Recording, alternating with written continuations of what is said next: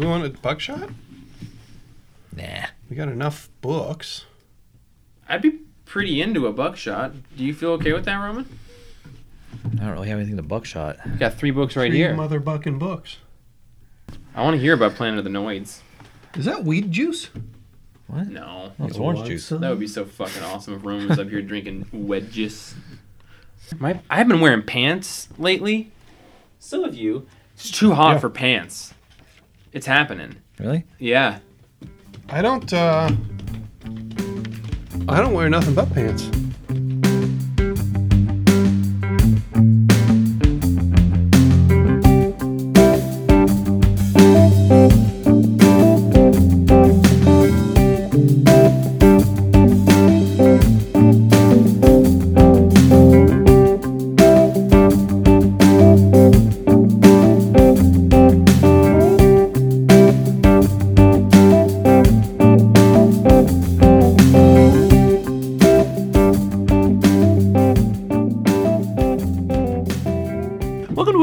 Acceptable podcast, episode 131. uh, where today three boys sit down, excited, roused, caffeinated, awake, feeling alive after having picked up many a comic book from the UPS store, brought them into this fine feathered comic shop, and uh, began sorting, counting, filing away all the books that they were excited about and not excited about. Uh, at which point, they took all the ones they were excited about home to their respective quiet places and engaged in a very uh, s- sort of sensual, s- semi erotic, creatively nourishing uh, relationship with the books. And then they came back to the shop. Uh, they they whether at their normal shift time or a later shift time, and uh, got to see all the wonderful people that, that uh, engage in commerce at that said shop.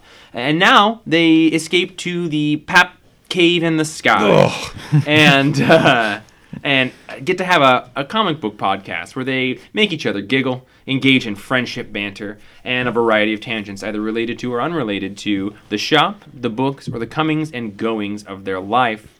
I'm Jeff, and I'm going to keep kicking Roman's shin tonight to make sure he's awake. I'm Django, and uh, I brought all of my comics here in a big pack. I'm Roman, and I'm keeping my shins hidden. Are you going to go see there. Indigame? You can never Yes. hide Joe shins Wait, from me. what? Indigame. Indigame, the movie, the new movie. Indigame. Sure.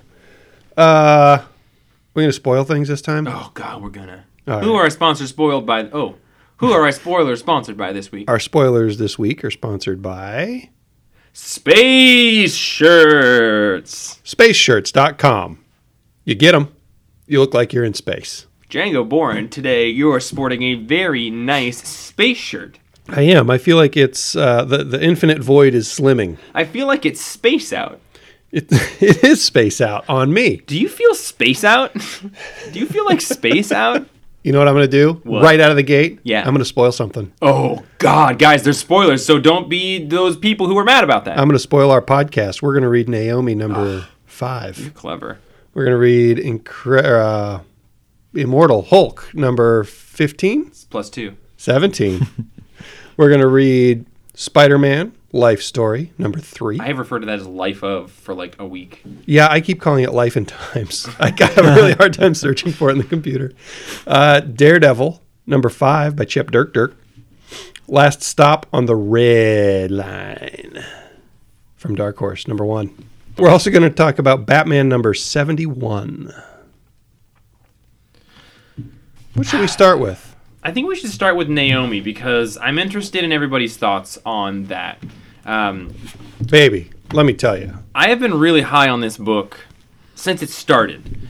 And this issue, written by Brian Bendis and David F. Walker with art by Jamal Campbell, seemed like a departure from the first four issues. Did anybody else feel that way?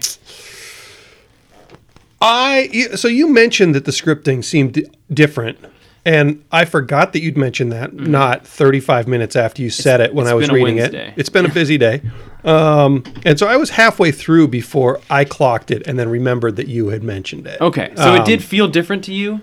Yeah, it's it's less. I guess it feels less like people talking and more like people scripted to talk. And that's exactly how I felt about it. And and the I really don't like narrated square boxes. at this this was I think Django's had a, a a pretty logical statement about this series, which is that he hasn't gotten a big info dump. Not an info dump, but you haven't gotten you know a lot of story information at any point. We had, we had three issues that were hold like almost a holding pattern. Yeah. And it was character development that I really enjoyed, but there wasn't much indicator of who this person was or what the direction of this thing was. And the art is amazing. But number four, we started to get some answers, and then this one was like they took all of the text from the first three issues that would have been story and did them as like narration, not even like of a conversation, of basically Naomi receiving a transmission from her mother explaining her entire origin and the history of where she's from. A lot of double page spreads with huge amounts of text on them. You know, the last page says to be concluded. I know. And that makes me wonder if this Is a six issue mini where she's going to go into like Young Justice or. that would be so weird. This is one of the most excited I've seen people about a comic. Like this not not necessarily readers, but speculators. Like this comic has to be outselling almost everything else With that issues Bendis is four doing. and five. Yeah. With issues one through three, One through three, e- like like super small orders. well, yeah, but they did reprints and reprints and Right. final prints. Like Right. this series is outselling, I would say, probably seventy percent of DC. Interesting. Um, I have no numbers to back that up, but that's just my my gut and the buzz that it's got. And so to decide to end it and one issue before the end do what feels like at the pacing of the rest of this series would have taken 6 issues to get through. Right? Like they could have Yeah, yeah, eked out the history of her mom's earth slowly but surely It's almost over like a lot of issues. the sales of issues one through three were so low that they needed to. They they decided that they were just doing a six issue, and then right around the time of issue three coming out, speculators got really into it, and Yeah. because they did those additional printings rapidly. It was not like Yeah. a month apart like usual. It was like once a week there was a new printing of it right. um, which which is crazy. So, all of that aside, uh, what did y'all think of the story in it and who this character is and the art? I really liked Naomi's relationship with her friend and how her friend reacted. Do you think it's a friend or is there a romance to you? I thought they were just best buds. Are you Okay. saying that because she calls her baby? Yeah, Every single fucking person in this book calls somebody baby at some point. and they're it's, like it's like a crutch word in here. Y- for, yeah, for sure. yeah. And and there's also a lot of physical contact and like resting hands on. I, yeah, maybe it's just friends. I don't know. I was just trying to decide that. Yeah, and Yeah. and maybe they are. I don't know. And and I was just curious because I couldn't figure it out when I read it. whatever. I, like the relationship the best out of the issue, other than the art like on these pages. But Naomi's actual origin and everything, I, I don't know. Maybe I was just too sleepy, but I I don't care. Well, we got we got her origin last issue, which takes four pages or five pages to get through here, and then we get yeah, this her backstory. mom's origin, Yeah, which and by apparently, proxy, the bad guys. yeah, and apparently her mom's from another Earth. I think. Yep. I didn't even get for a while, like halfway through the book, that it's her mom that was doing this in, inner narration that she's then telling Naomi's telling to her friend. Her mom's uh, digital info blanket absorbed itself into her hands and- and, fed her all of this. Yeah, yeah. And unfortunately, I mean, it's a lot of work here, a lot of text, and I found myself, you know, I don't really care about this backstory. I don't care about this war. Let's get back to Naomi and her friend. I do like the backstory. I think that it was hard to make it through because of how much text was there, and it made it a little boring. I think that if this issue were two or three issues, that would have worked a lot better for me because it Yeah. did make it hard to care when you're like, oh shit, m- another full page of text. Yeah, there was one double page where I got to, and I was just, and I, usually I don't do this, but I, where I got to it, and I was like, oh man. Was it the one with no boxes around the words? Yeah, that one. that's the Yeah. one. Yeah. I was like, damn. That one. I really like this backstory, which is there was an Earth and there was a crisis, Mm-hmm. and I like that use of the word crisis because you know DC heads know, about crisis, and it tied into current climate change stuff where the ozone layer was dissolved, but science wasn't able to detect that that was going to have some other effects, and the effects were that 26 people received god, 29 people received godlike powers And some of those people used those powers for real, real bad stuff. And some of them tried to use them for good. And mostly there was a war, and a handful of those people left disappointed. And some of the good ones were Naomi's parents, and they sent her here. And then the bad, the leader of the bad guys shows up at the end.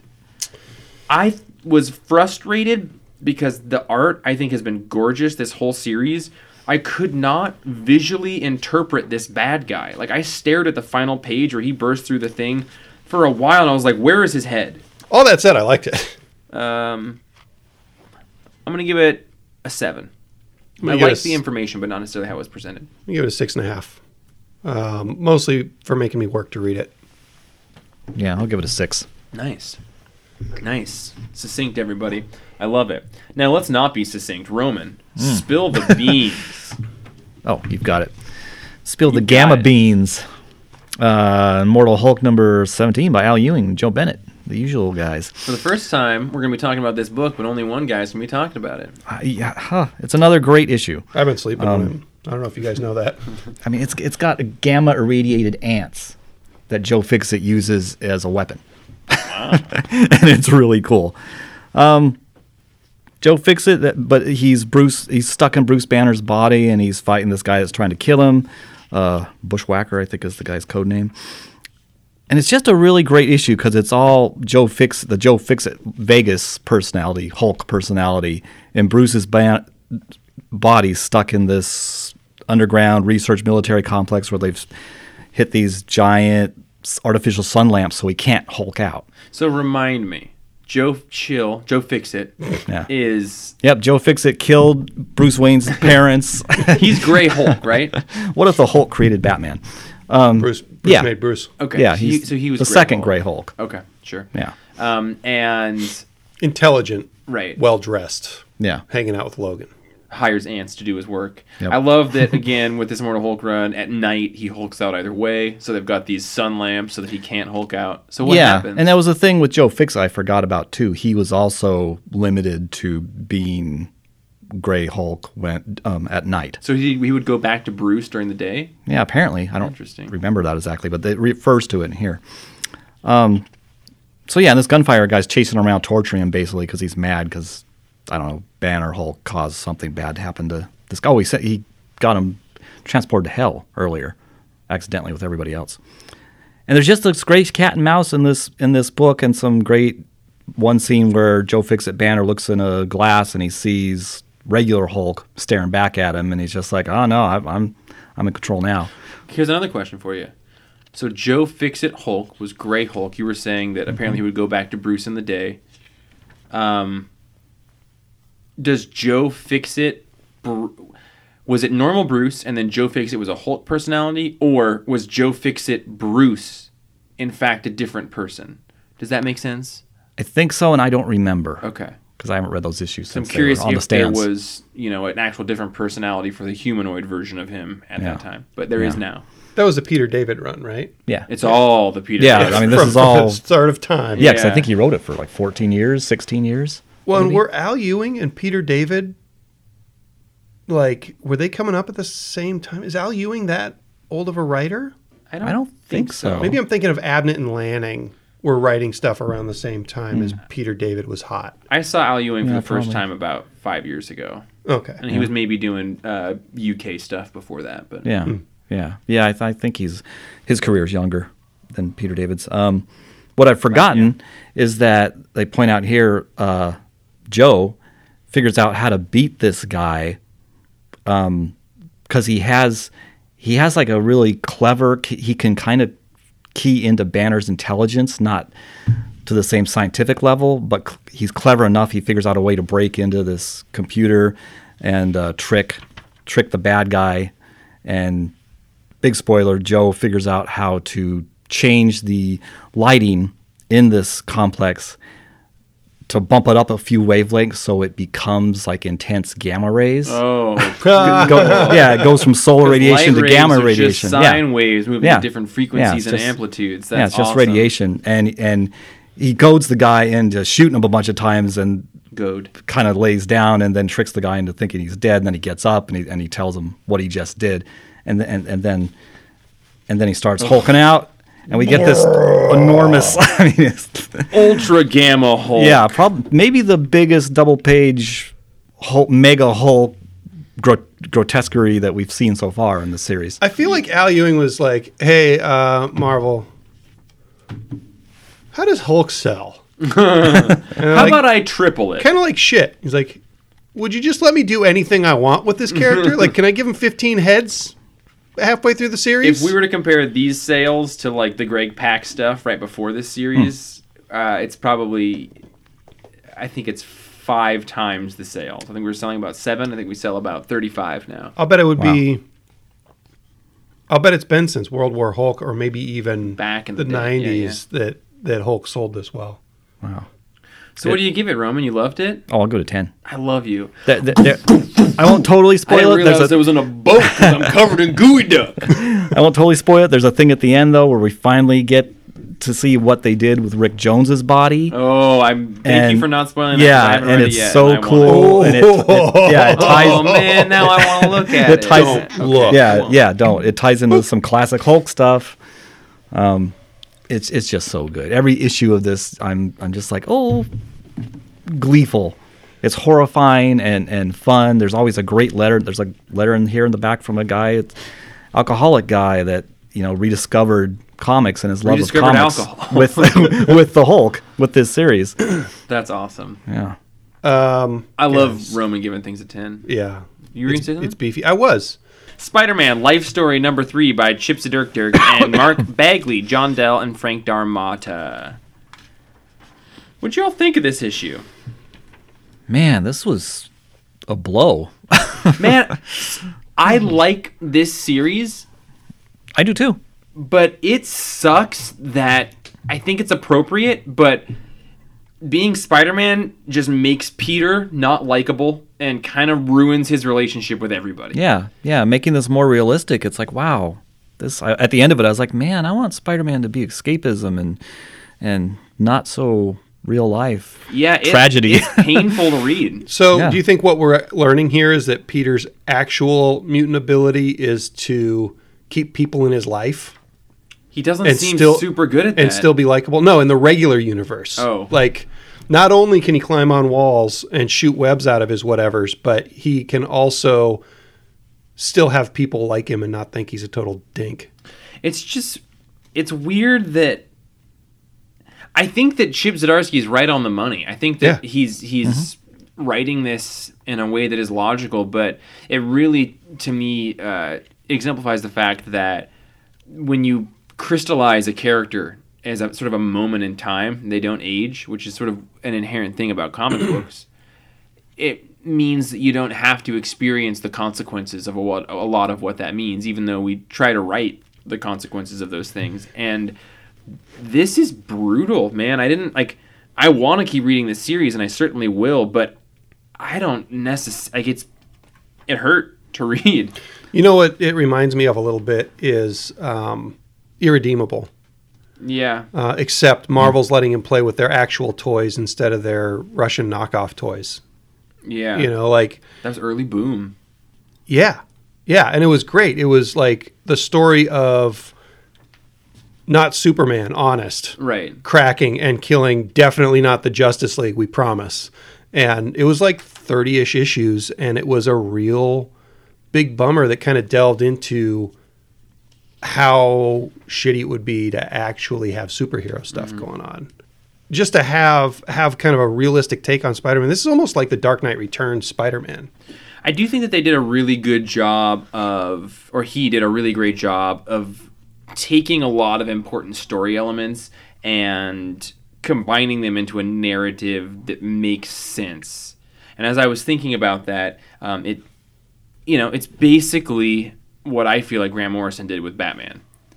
Mm-hmm. Uh, he he took 70 years of comic books and made it one person's life and here we're taking basically 50 or 60 years of comic books and making it one person's life which i think is an awesome idea um, and grant morrison didn't retell the whole thing but he plug for our final crisis episode that's coming up i spent 20 minutes on my couch yesterday well probably like 40 just crying while reading the two Batman issues of that Final Crisis thing, where he basically does that that he spells out Batman's life in in this format. So I'm really Huh. excited to talk about that with everybody. But uh, it's I think it's really well done, but I just wish it, that it kind of weren't so much a bummer. Yeah, it's it's depressing to see like realistic Spider-Man because you know normally I love Peter Parker and Spider-Man and I, I it's one of the fictional characters I look up to, and I don't look up to this guy. I mean, it's, it is really well done. I love how it hits all these different points in regular Marvel history as launch points for this story. I love these new consequences that because the American superheroes were gone, Russia attacked America and what it did to the Vision. That's all mm-hmm. fantastic. Yeah, I really like the Vision stuff there. Yeah. yeah. Favorite panel of the week was Venom Spider Man digging his way out of that grave, just like that cover. Yeah. Holy cow. Yeah. like and I that. think that the way that they're incorporating Venom into it is really cool. Yeah. And spoilers, everyone, but yeah, uh, the symbiote basically seems like it's becoming Venom at the end of this by joining with Kraven, which I think is a really cool idea. There's not a lot of room for Eddie Brock in that, but that's that's cool in a way of sort of condensing everything, I suppose. Okay, okay. I read that as Kraven killed himself and Venom helped, but you're right. That's that's Kraven being taken over. Yeah. Mm. I like that. I like the idea of comic books minus comic books, I guess. Yeah. Like what if what if this actually happened? Super don't want to watch It would suck. yeah. like Mary Jane having to take care of Aunt May with dementia and two babies because Pete's off somewhere. Yeah, like- because he's off on Battle World during Secret Wars. Pete's off somewhere, but also Aunt May has continued to age like she never has. Yeah. Right? Right. Like she started old as fuck, and guess what? 60 years later, she's still old as fuck. yeah, Yeah. But the same age. Right. And so I, I really like, I really like, I, I mean, I, I guess maybe he's just kind of studying what happens if time passes. Right. In a comic, rather rather than like a, a gritty, realistic version, it's like, what if they weren't arrested? Right, like when Yeah. a thing's not crystallized for a moment, like really what that does, what superheroes are, and and I, I think it's a really well done version of that. I'm glad that's only like six issues though, because like I'm not trying to read much of this. like I want to read this whole thing, but I I don't want to. I'm not. That's not why I read Spider-Man. Yeah, it's really well done, but I don't want to, you know, have the fi- reading the final issue and going, oh, Peter's uh, 87 now, and now he's dead. Yeah. Yeah. I give it a 7.5. I think that it didn't make me feel good, but I think it was well done. Yeah. But I wouldn't I wouldn't want to keep this up. Like I, I'll see this through to the end for sure, but this is not a thing I would want to read as an ongoing thing. Yeah, yeah, I'll give it an 8.5 because I mean the stuff with Mary Jane and just their struggles and all that, and Aunt May. I mean, jeez, yeah, very affecting. I would give it a nine. I'm going to subtract an entire point for the art. And then I'm going to add one point for that one panel, or half a point for that one panel of the art, because that was awesome. But I never need to see Mark Bagley draw hair again. Yeah. I just, I have a real hard time with that. well, hey, let's keep talking about the Chip Man. Chip! Daredevil number five by Chip Zdarsky and Marco Checchetto. Did Where you- were you at with this one? Did you read the last issue? yeah. Where the cliffhanger was just Daredevil in a Punisher shirt. Yeah. It was so rad. Did you read this issue where he didn't realize he put a Punisher shirt on? He just grabbed a shirt. That was so sad. I thought it was awesome. Yeah. I thought that was that was like the little perfect oh. combo of his comedy and his drama. Because he's blind. Yeah. Did you really not get that? I thought that he just grabbed the shirt and didn't give a fuck because he was acting like he learned something from Frank. Right? Yeah. Like like he was being Well, what he learned from Frank was that he is not Frank. So that's why to put a Punisher shirt Yeah. on seemed counter to that. right, right. Oh yeah. All right. I like that even more. I did like too. it almost as much as him wrecking that van and then using the door for a shield. Yeah. I like it almost as much as him like the the gray area that he's in with his friends. Like he's confused about what they're thinking um, in the middle there. Yeah, and and the the kind of page turn cliffhanger of who is in his room really impressed me too. Yeah. I did not like the gray area that he's in with his friends. I this was my least favorite of the series so far, but I've liked every issue a lot, and I do think this was still very good. But I didn't like the hypocrisy from him when his friends were being decent to him. I mean, I guess it's just showing how broken he is. Yeah. But it, I just think that his friends were there being the people they needed to be, and he was like, "No, fuck you guys. You guys are the problem." And it's like, "Fuck, man, I'm not trying to read a fucking book about this guy either." Like it, it. I I don't know. I like the dark stuff that we do with Daredevil. I, I this book is gorgeous, and I am absolutely still on board for it for sure. But I like the direction that it went. I like that Spider Man showed up and talked to him about his brokenness. I don't know. I What do you think of him? Like, it seems like he's quitting. it seems like he's being forced to quit. Like it doesn't like it doesn't even seem like he could have come across that conclusion without somebody making him do it. I don't think Spidey made him do it, though. He just said, like, Spidey kind of laid it out for him. If any of us see you out there again, we're taking you down. Well, okay. Okay. But then he says, you're right. Yeah, Like, he, he doesn't say, okay, don't take me down. He's like, No, okay, he's- no. You, yeah, Like, but if, I- if you're telling me this in these heavy handed words, Right. maybe I need to reconsider. and you know i i like matt murdock and this made me like matt murdock less Okay. but you know like the bendis run there's parts where he's it's demonstrating his brokenness but Right. it, it was it was in a way that i always liked matt throughout it Right. and i identified with him the way he treated his friends isolated me from matt and then the mm-hmm. way that he couldn't come to a logical conclusion normally himself kind of isolated me from him. But i do like that the way that this run's been leading up to it because even in issue one he's like oh i don't quite have what i used to be when he doesn't quite make it up that ledge Right. like he's clearly been seeding this. So i like that that's the direction it's been going. But you know between this and that spider-man issue i think that he's really good at writing characters that are maybe damaged enough that i'm not able to identify with them it kind of falls into that it's always sunny in philadelphia spot for me which is Sure.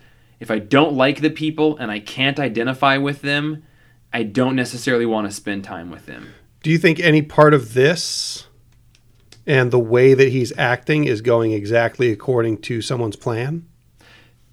Po- very quite quite possibly i actually Or do you think he actually killed the guy and, and, and we're getting a Spider Man life story or Daredevil life story? occurred to me in reading this was that what if this guy was supposed to die and you know was What if it's the next part of his dream? I think that he is skilled at making heroes, demonstrating personality aspects of a hero that makes them unlikable. Mm-hmm. I, I, I will credit it as skill as his part, but I don't know that it's what I want to read. Do either of these books have letters pages? That's a good No, I point. don't think No. so. Roman would know, yeah. I just wanted to I wanted to write Chip a letter and just say, "Hey Chip, where's the yucks?" no, I, I prefer no yucks chip. I prefer No no, yucks yucks, chip? my chip. Yeah. not even not even like a little yuck.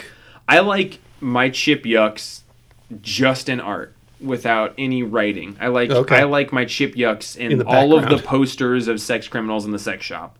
And the I- mayor who's always doing something shady in the background in that book. Yeah, I I like that. I like subtle chip. I Mm-hmm. don't like people being like, "Look how funny I am." That's just a I don't like that. Uh, also, Spider Man like was me? stern as fuck. I love you. Yeah. I love you like a brother. Look That's how funny I, like am, you. Jeff. yeah, Spidey Spidey wasn't fucking around. He was this was stern like as shit. this was like life story Spidey visiting from Yeah, Earth- exactly. from This is another issue three of Life Story Spidey. Well, what do you give this one? it's hard. Yeah, but what do you give this one? I'm hard right now. I give it a seven point five. I do too. I think it's really well done. I think the art's amazing, but if I'm an, I, if I spend three more issues with a mat that's like this, I'll probably drop it because I don't I don't want to spend time with people that I think are unreasonable. Um, I don't like unreasonable people. Listen, Jeff's been a negative quiver full of negative arrows today. Let's talk about last stop on the red. Keep now, it keep it rolling. Last step on the red line. now, we got an email today from a customer, it's just slash friend, that uh, I'm just gonna I'm just gonna give this is from Ryan Russell. Uh, Hi, Pap Gang.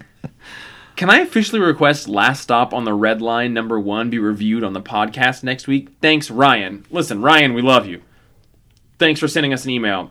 Thank you to every single person that's ever sent. Like, in the last month and a half, we've gotten two voicemails and an email, two voicemails and two emails. Well, emails, yeah. So Yeah. that's you know more than the hundred episodes before it combined. So Listen, we we would like to like we, we call this our podcast, but this is your podcast. This For is going in your goddamn ears. So we want everyone to to make this what they want. We we I genuinely love getting to waste time um, bantering with each other about questions. That's awesome. we, Ryan- let's do an all call in episode. Oh my Oh, god, that'd be awesome. so it is episode 131. What episode do we want that to be? Like 140? 150 How about seems one, like, like a good like if we do 150 and we just tell people to call in or write in with their questions, when we get to 150, then we'll go through all of them. I love whether that. whether it takes 10 minutes or, Or 3 hours. hours. Yeah, Yeah, yeah. whatever it is. Okay, so everyone get your questions ready. If you have something like this on a week that something's coming out, you want us to review it, let us know ahead of time. We'll do that on the week that it comes out because Yeah. that's great. I I loved Ryan. I had already read this book this week when I found this email today, so I was super pumped to see it, see the email, not the book. Um, I would love questions of any type for episode 150. That's the thing we're going to start advertising very actively. So very very good. So we I had read this, I started rereading it. Django and Roman read it after the email came in. Last Stop on the Red Line. This is written by Paul Mayberry, art by Sam Lotfi, color by John Rauch, and letters by Adam Pruitt. And then I don't know if you noticed, but uh, the page after the end says a good creative team is worth repeating, and they give us those credits again. Yep. I read this the first time in the evening, about three books into my week, maybe two books into my week, and it frustrated the shit out of me. I almost bailed on reading it, and then I pictured me telling Django that I would I bailed on reading it, and I was like, no, I have to finish it. I think the art is really cool, but I think that the art I think the art combined with the scripting makes for really difficult following of a story. Even so, I, I, I only made it second, like two, I only made it halfway through on my second read because I found the email today while at work and then I worked and then I recorded a podcast. So I didn't get to finish with my second time through, but the, the second time through, it did make more sense than the first time through hmm. because I was like solving it, and I do like things where I solve it. You know, like Final Crisis. I'm talking about. I love that. I did not approach this the first time through as it needing that, so I was frustrated. Even on the second time through, I question a lot of the art choices. The art looks good, but I question those being the images that they're using to try and convey a story. What did y'all think? I read it once, but I read it real slow after you told me that we had a special request to read it and that you had had a hard time with it. And um, this doesn't feel like somebody who has written comics and maybe not someone who should publish the comic that they've written until they've had a little more practice because it didn't make a whole lot of sense. And not even in a way where you're supposed to be lost in solving it to me. It was like weird jump cuts to shit that I I, I don't think was I don't think it was intentional. Um, I liked if if you read this as a bunch of three page vignettes, I think it's pretty good. Like ev- every couple of pages, you've got kind of a cool little story going on, and but but then as soon as you try to put it together into one, it's it's real tough. And I didn't like the way that they translated the deaf girl's sign language. I do like having American Sign Language in a comic book. I, I, I like think that. it was confusing the way they did it. It wa- didn't ever mm, tie to a particular character. Yeah. There are comics that have come out in the last six months that did it well. This was Yeah. not one of them. Roman, before we summarize it, what was your opinion of it? I like Django's idea of you know if this had been vignettes, that would be better. Because yeah, I was I was very confused. This like is Memento. this is the co- yeah this is the comic of the week where more than once, more more than probably three times, I had to flip back to preceding pages to try and figure out what was going on because it's. I guess maybe it's apparently in a world where there's where they're in a world where there's vampires and werewolves, maybe, or maybe they're just people that think they're that. But I, I thought that they were. Well, no, maybe maybe you're right. I thought that they were Um, and the Well, werewolf, I mean the werewolf guy looks like pretty schizophrenic werewolfy or something. Yeah, but yeah, But maybe you're he's just a guy like Logan. But then there's this mole guy with these moldy teeth. So so let's just we start with a weird page that doesn't seem to have much to do with a lot of stuff. That is putting this idea of I'm not sure which is scarier when you see the monster or when you don't. And then we cut to a new scene where we're on a bus, and there are two people on the bus that are having a conversation that doesn't make much sense between two people. She's mm-hmm. talking about what he's what he's graffitiing on the seat. It seemed like maybe a drug deal, also though. Oh yeah, maybe. Uh, but Yeah, because they're talking to somebody we never see. and then they get off the bus and it doesn't make sense to me until my second reread through that they were punched off of the bus by somebody they knew who we are seeing out of their eyes mm-hmm. as somebody else Whoa. and then that person witnesses from their eyes that this homeless person that was on the bus turns into a demon and kills them. And then we get a full page spread of the person that was behind their eyes going through this psycho void to be waking up in a field. And then we have a police officer investigating the murder on the bus. And then the person who woke up in the field is staring at some geese. it's a yeah, fucking and- mess. Yeah, and it's Sorry, Roman. Oh, sorry, I- no, no. I want to hear you jump in. um, yeah, and it's all. I don't know if this is this becomes important, I guess, later. But it's in Boston. Starts off the first panel's Boston Marathon, Oh, I didn't get that. um, and The and, one with and the it's bomb. oh, is that what happened in Four uh, fifteen thirteen. 2013? Oh, Yeah, yeah, yeah. Okay, okay, okay, okay, and yeah, okay. they're on the Boston Metro subway line, whatever they call their subways. Um, I don't know where this geese scene is, but yeah, and and, it, and well, go ahead, go ahead with your. Well, so then this police officer is investigating the murder on the bus, and she encounters the guy who fell out of the eyes of this other person, and he's sign languaging to this girl. The police officer then just invites him to her house because we find out later that he apparently rescued the deaf girl from some geese that were attacking her.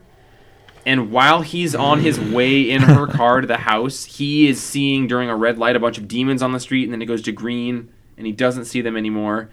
And then the wife just invites him into the house and saying, like, well, I hear that you're part of like you're in a rehab clinic now. That's great. Here, take some of my husband's clothing. She sits him down on the bed, and then she starts changing in her bra and panties with the bathroom door open while he's in the, like the same room.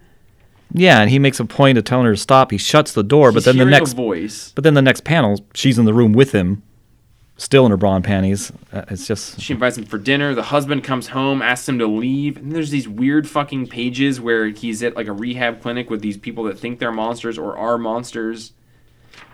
Um, It's weird. it's weird. it's very weird. But we know that there is some possession going on where they're seeing the world behind the eyes of other people, and he feels like he's falling through a void when it happens. I I read it voluntarily. I think it's a mess. I it frustrated me. I wanted. I, I didn't notice this when I was uh, picking my books on Tuesday, but when I saw it on the shelf, the cover grabbed me, and I was like, "Oh, me- that was why mental did that. note. I want to read that." I wouldn't have read it if Ryan hadn't called because uh, my brain is like a sieve. Um, but uh, so, no offense, Jeff, but what you just spent the last three minutes saying was word salad, and this comic book is word salad, and it's kind of like earlier we were talking about like how I need to wrap my brain around something a little bit better so that I can explain it to other to you specifically. And like if I'm having a hard time explaining a situation with action figures to you, then it's fucking broken because I think I can If I, can can't understand yeah, you, if, then uh, it's like I can drop very very loose things and you can cobble my shit together. And this comic, like, thi- I don't think this comic knows itself well enough to explain what it is. I would give this. I think the art, while not making a ton of sense, was really nice art. I would give it a three point five for really nice art. Ooh. Fine, you're right. I'll give it a three for nice art. I'm giving it a three for nice art, but I even read the afterwards. I was like, what the fuck is all of it? Yeah, because his. Yeah, I'm really curious. I'll I'll probably read the second issue, and maybe give up with that if unless it starts cohering.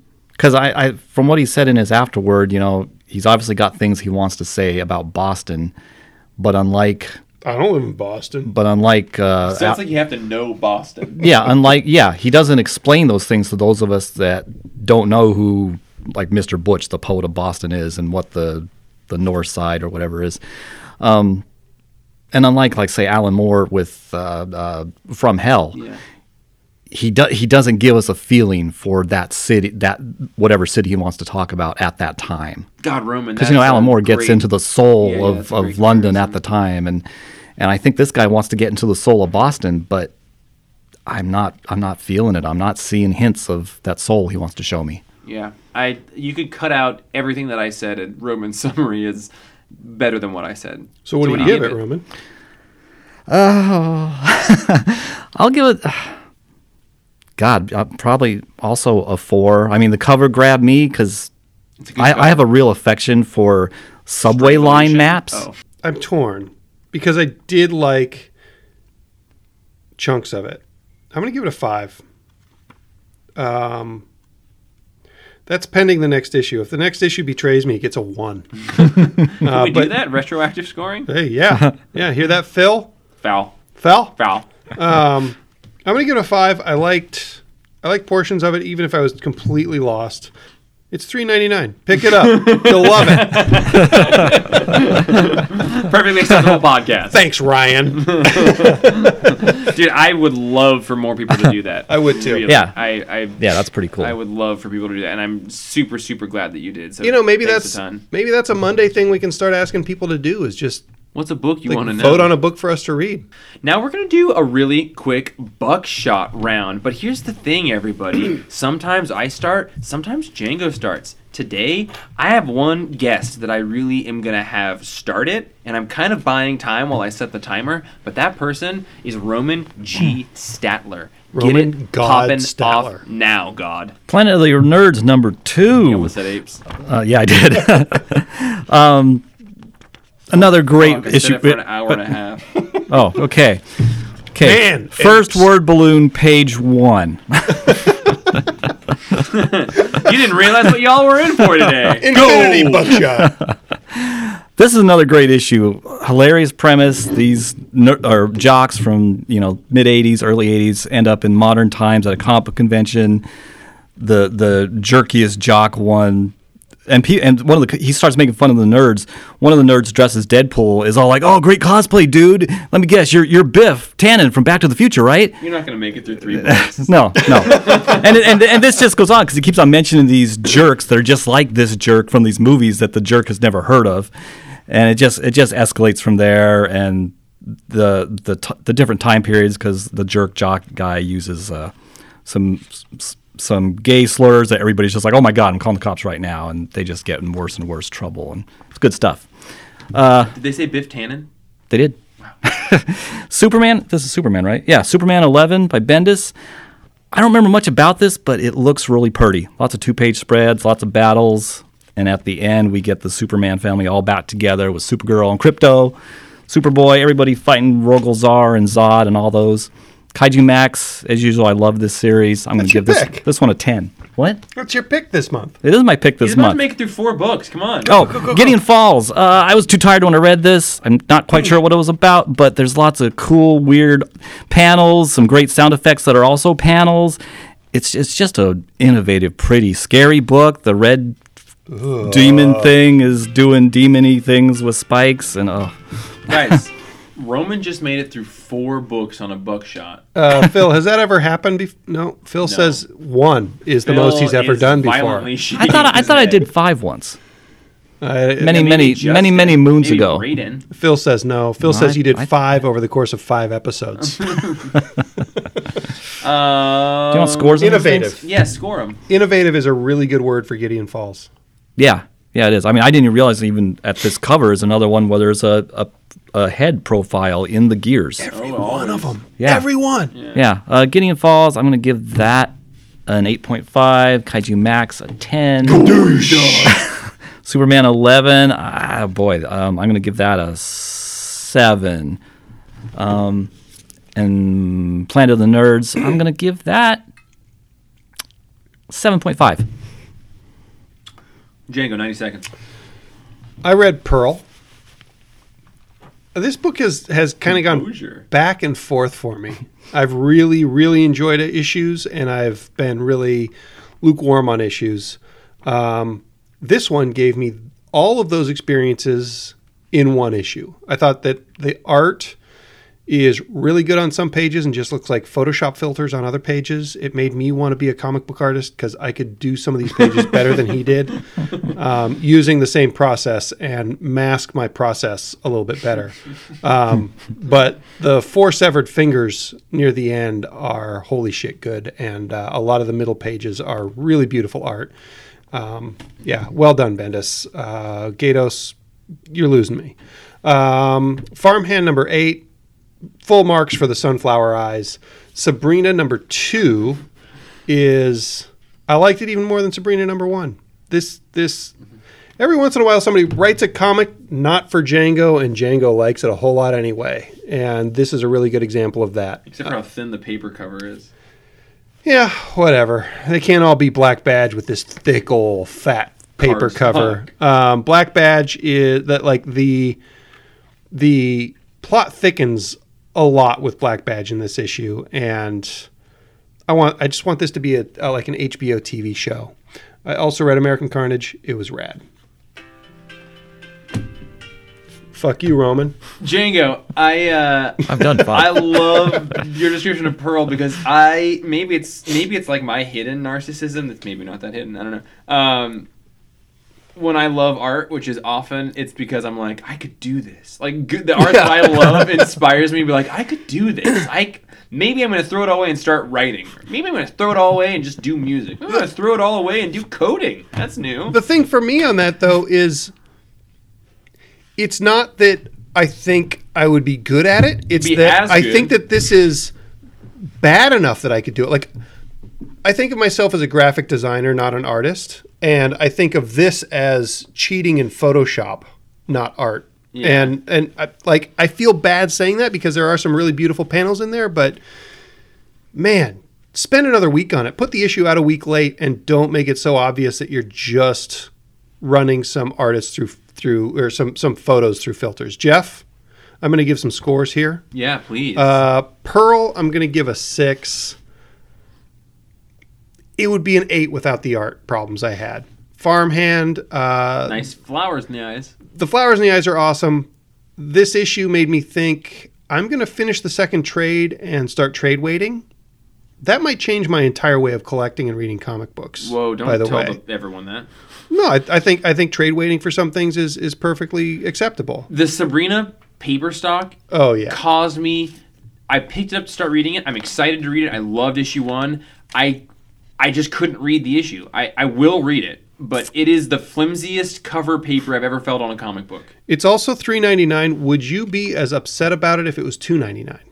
No. Okay. I, but I looked at the price after. th- I After did that same. yeah. I was like, "This is so cheap." How? Oh, same price. Damn. Uh, Farmhand gets a seven. Sabrina gets a seven and a half. Black Badge gets an eight. Also, while I'm reading Black Badge, I don't care that much. Okay. But it's a really well done comic. American Carnage, uh, nine and a half. Every every time that comic kills it. If you're not reading American Carnage, uh, man, I guess we'll get the trade volume one in pretty soon.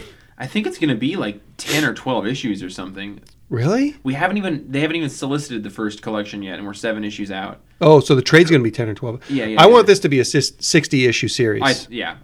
I, I think it deserves it. Jeff, go.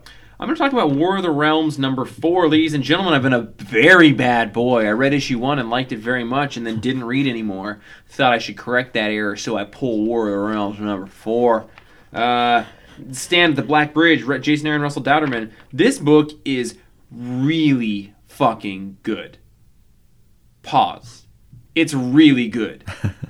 I don't like Thor mythology. I love Jason Aaron's full Thor run. This is amazing. The Russell Dauterman art, Django, you were right. I kind of fought you on it a little bit at first. You're like some of his faces aren't super great. I listened to a different podcast. They they they phrased it really well. Uh, I think characters he's not that familiar with, he might have a hard time drawing. Your No. complaint was about a, a Thor face. I, I don't know, but um, the art in this book I think is phenomenal. It just every page I was like, this is beautiful. There are components of this story I don't care that much about. If you put Ghost Rider on there, I'm probably not going to read that panel.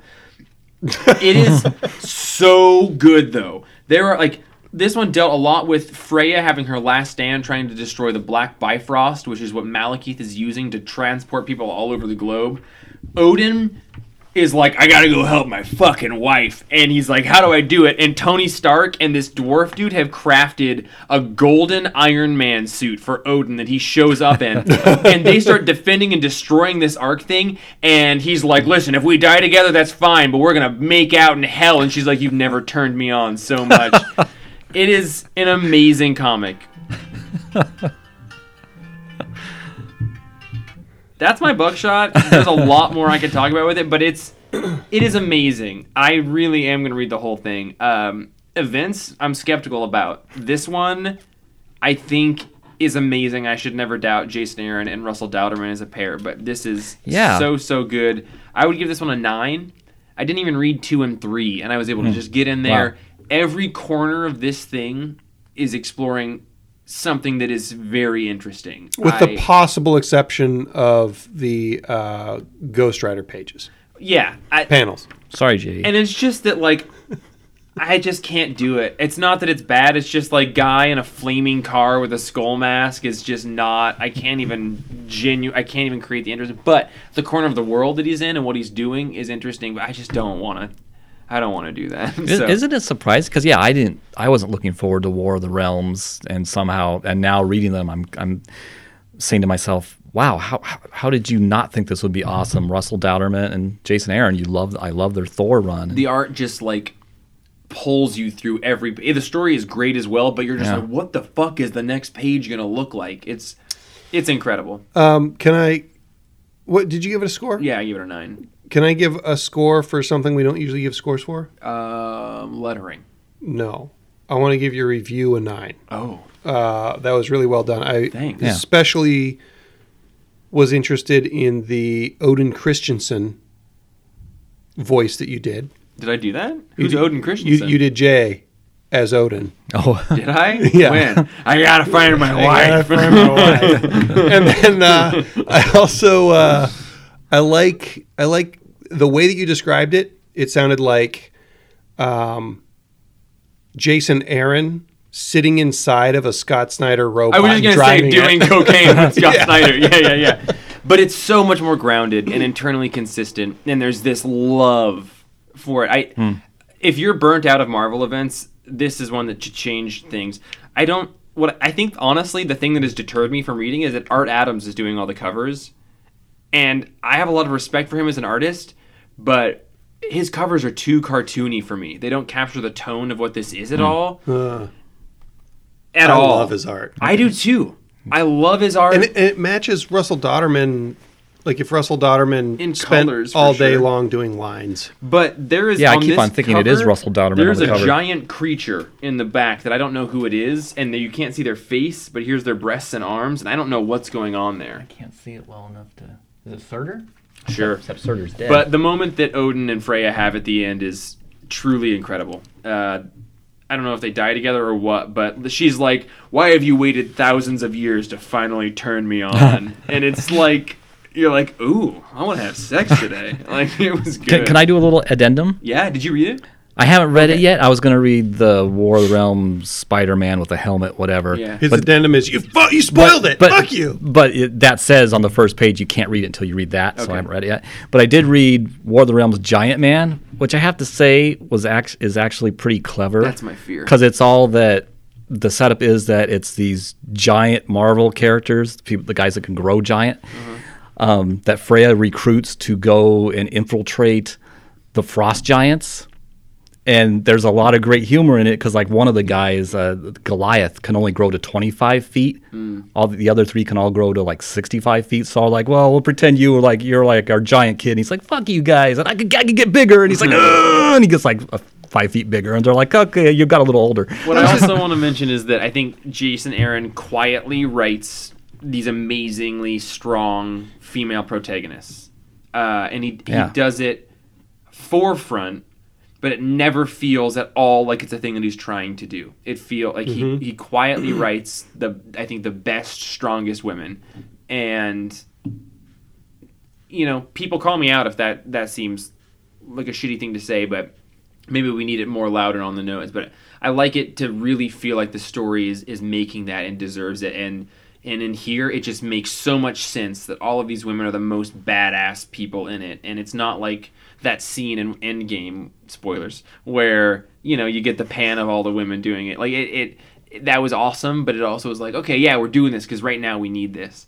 Uh, he he's doing it because it's like, yeah, we've always been doing this, but we haven't been, you know. So it's it just it's it was it's so much better. So Yeah, a couple but- things. yeah, That pan shot Yeah. from Endgame. And if you haven't seen Endgame yet and you're worried about spoilers, uh, re-examine your priorities because fuck you. It's been two weeks. It's been It's two been and a half weeks, weeks, since yeah.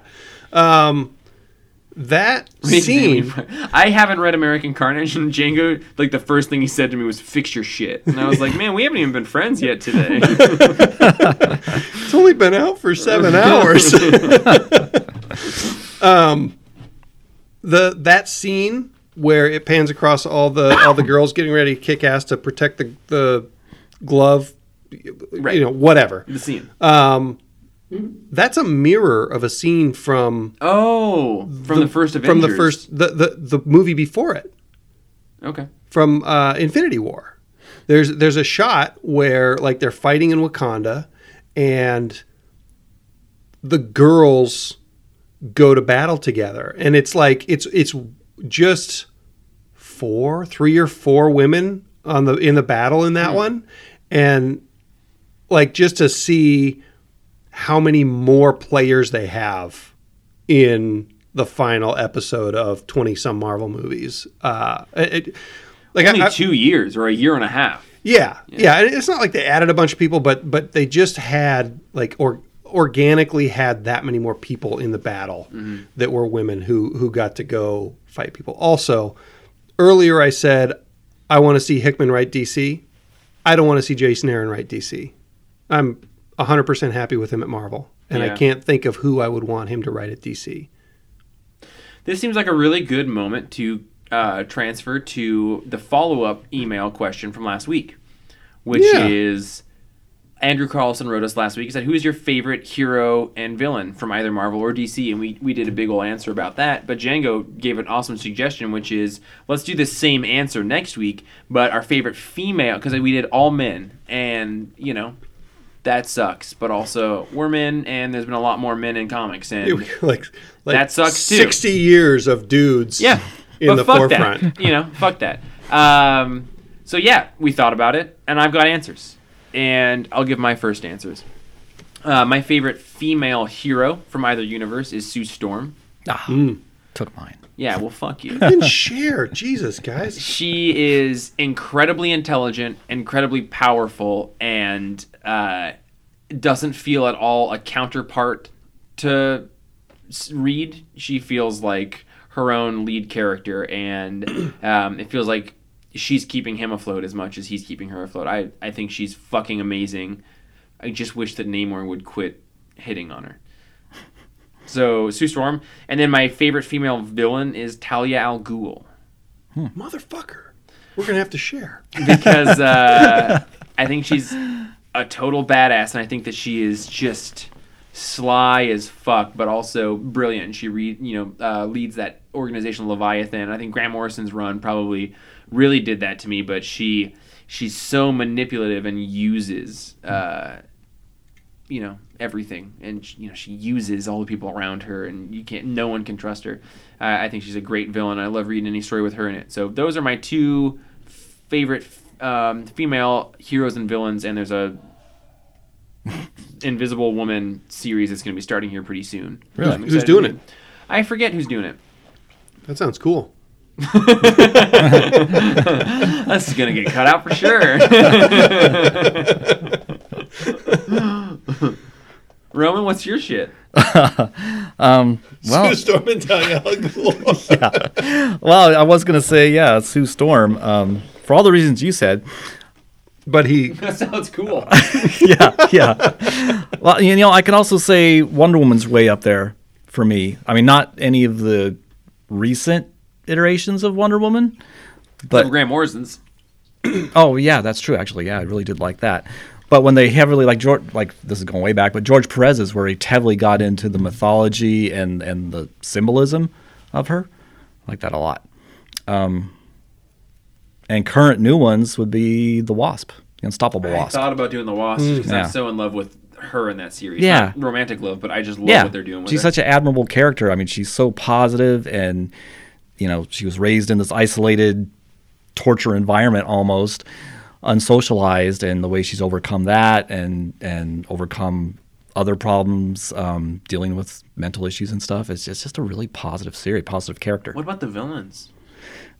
Boy, that's a tougher one. I was trying to think. Um, there's a lot less female villains to choose. Like, yeah, and I think, I think, like hero heroes are mostly dudes with a handful of women. Mm-hmm. Villains are dudes, and you got a few women. Yeah. yeah, yeah, and like one of them that came to mind right away. Is Emma it Madame Masque? Because for some reason she kept coming to my mind, and I don't think I've ever read a comic. Really? no, she's got a great look. Emma Frost used to be one of my favorite female Oh. villains, but then they kind of made her into a hero in a Just way. Just like a shitty good guy. yeah, yeah, shitty Yeah. good guy. Um, good Catwoman used to be one of my favorite villains, but she's no longer a villain. Catwoman, I struggled with putting in one of those two spots as well. Yeah, I always liked the Enchantress. I So like. where did you finalize yourself? Um, I always. She hasn't been around in a while, but the Red Skull's daughter, Sin. Yep, She's Sin pretty was cool. good, and the Brubaker stuff Yeah. for sure. Yeah. yeah, she's great. Yeah. Um, I've got two answers. We did two for everything last time, so Well, no, two two sorry. answers for hero and two answers for villain, but only two characters. oh, you like an anti-hero? I don't know where to put Catwoman, Yeah, but she's street smart, badass, holds her own against Batman, is bad and also not bad. Like she she's morally broken in some areas, but she's not ethically broken, I guess maybe is is is the way I would put it. Um and I I I really like her character I would put her in hero. now. I would kind of put her in hero always. I mean, Really? I guess I haven't read Silver Age stuff. Did you ever read Year One, bro? Yeah, I've read Year One, dude. I mean, she's she's always been Batman's foil, and I guess that doesn't automatically make her a villain, but I I, guess that I think she can be both. I don't she's think a that she hurts people, no, but she steals from people, right? which is but I don't not a victimless wants crime. to cause pain. no, she's not a sadist. For which, is, yeah, I guess She's a that's thief. where I draw the villain line. People who shoplift from us aren't sadists, but they're thieves. I would put them in the bad guy category, Yeah, right? Like maybe not villain, but bad guy. yeah, yeah. yeah. Uh, Big or bad girl. I would say my other one, who I can't really tell you where they fall, is Elektra. Oh, that's a really good one. right? Like she's not on the good side, she's not on the bad side, she's kind of on her own side. Yeah. And I guess both of those are kind of cheats and also No. maybe both kind of a thing that comics do to women. I was just gonna say, I think that more than anything, that speaks to sort of the role of women in comic books, which is why do we? And I think that it speaks to the male domination of the medium, which is to say that if females can be this other, which means they can either be good or bad, Right. And and only from the perspective of a male dominated thing, only from the perspective of if it's all men talking about it, which is not good for the industry, and I love that we're in a point of changing that. But there are a lot of you know female characters c- that could be either good or bad, and I, and I think that speaks to the to the argument that comic books, especially in the past, were a very male dominated thing. And I hope it doesn't take another 70 years to get to a point where females can be good or bad.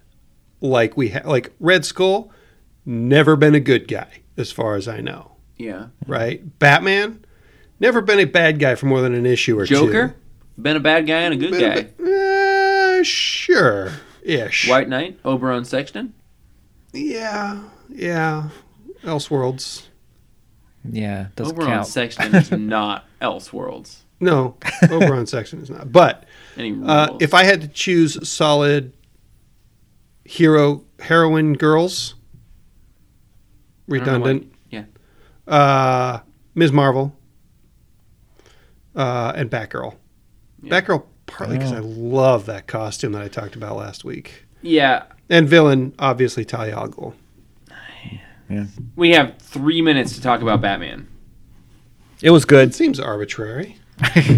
Batman. Well, it's not arbitrary to you who doesn't have to edit the podcast. Batman 71 by Tom King with art by Mikel Janin and Jorge Fornes. Let's just Colors? talk slow. Shorty 'cause Bellaire. Jeff's got nothing to do. Intruder, intruder, intruder, intruder, intruder, So this intruder. Wait, This- I'm reading the issue for Yeah, the people. it. This Turn the page. takes place over two time periods. Um, the first is everyone realizing that Batman has lit a red bat signal, and the second is the crew that gathers at that red bat signal storming into Arkham.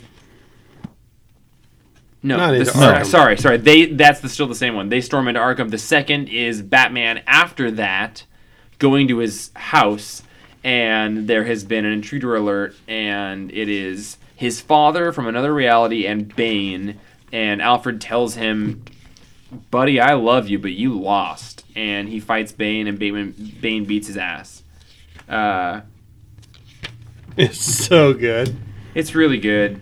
It it's really good, and that was a really abrupt description because we are running long on time. But it it did make me feel like, man, we're doing this thing where either Batman is able to see through the fog better than anybody, and he realizes that we're all being deceived, or he's being deceived. That's a story that's been done, and that's not a that's not negative because this is really well done, but that's a familiar thing that's been done, and I, I just want to know at this point, or I just want to I want to get through that. I don't need I, I don't need a whole arc saying like, well, do we all question Batman because maybe he's right, or is he actually right? We know he's Batman. He's right. Bane's Yeah. here doing this. So that was my feeling about it. Um, Art's amazing. and, and, and the way that they used the two artists on the issue worked so well. Like having having one for each timeline, and the the Mikel Janin stuff, like with with Batgirl, who's not in the costume that I love so much, the new one. but it's almost the costume that I love so much. um, that that shot of her jumping over the city is. I want a poster of that. Yeah. And I don't even put posters up in my house because I'm an adult. He says that, but I've been in his house. He loves posters. posters. It's full of posters. I love the scene of everybody receiving the message. Like he just shows a red bat signal for a half a second. I mean, Gordon's like, "What the fuck is he doing?" and he mentions that to Barbara, and then Barbara secretly tells every Bat family member, "Yeah, it was a red bat signal." Everyone's just like, "I'll be there," except for Stephanie Brown, who isn't in the universe right now, so she doesn't answer her phone. Dick Grayson, who's like, "No, I, I get it, and I really am sorry, but that's just not who I am right now." I don't think you mean Dick Grayson. I mean Ric Grayson. Yeah. Um, and then Jason Todd, who's just being an ass, which I, I dig that too. But Tell Bats I bought a new crowbar just so I can shove it up his. yeah, the thing that was confusing to me about that is there's a penguin right behind him.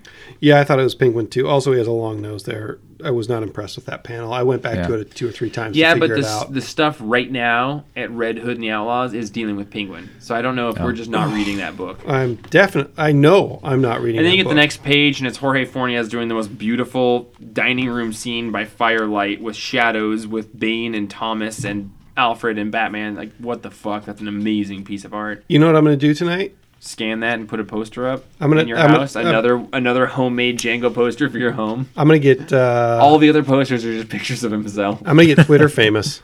Yeah. I'm to take. I'm to scan that picture, Mm-hmm. And instead of having Bane say, Welcome home, Bruce, I'm going to have Bane on one end of the table saying to Bruce, dressed as Batman, standing on the other end of the table, Pass the salt. That's a Batman 89 joke, guys. Justin would have got it. Like the soup Where's needs Justin? salt.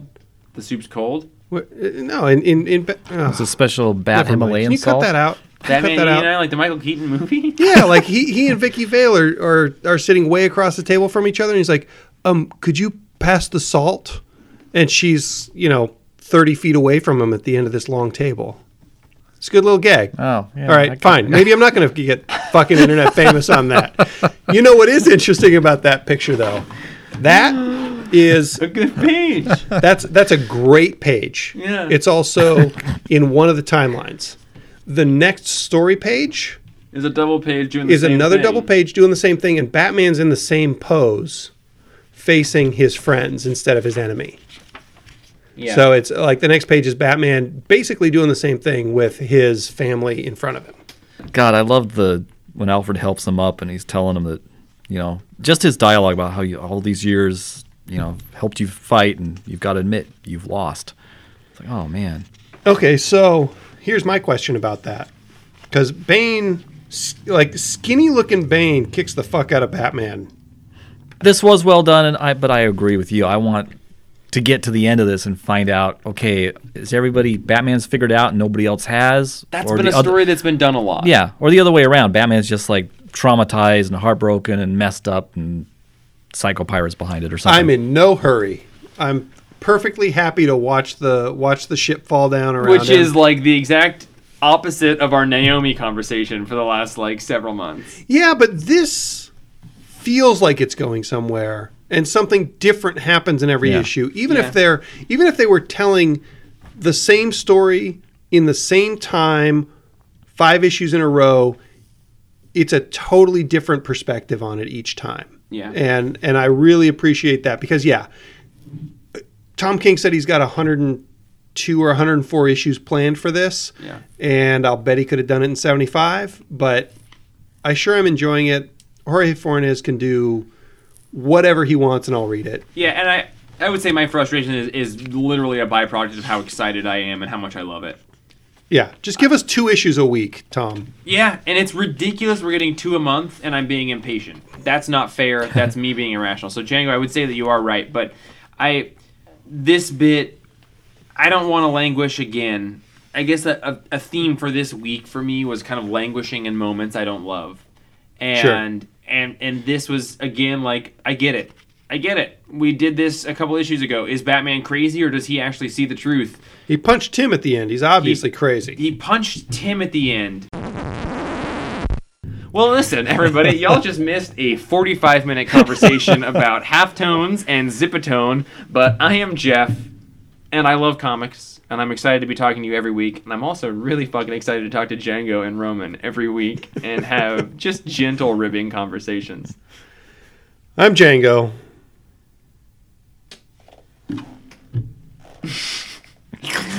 I'm Roman, and my eyes are full of zipatone dots. Yeah, he had to listen to us argue about the most ridiculous I didn't shit in even the notice the dots in this issue. so it's great hearing you guys talking about it. We'll see you next week for 132.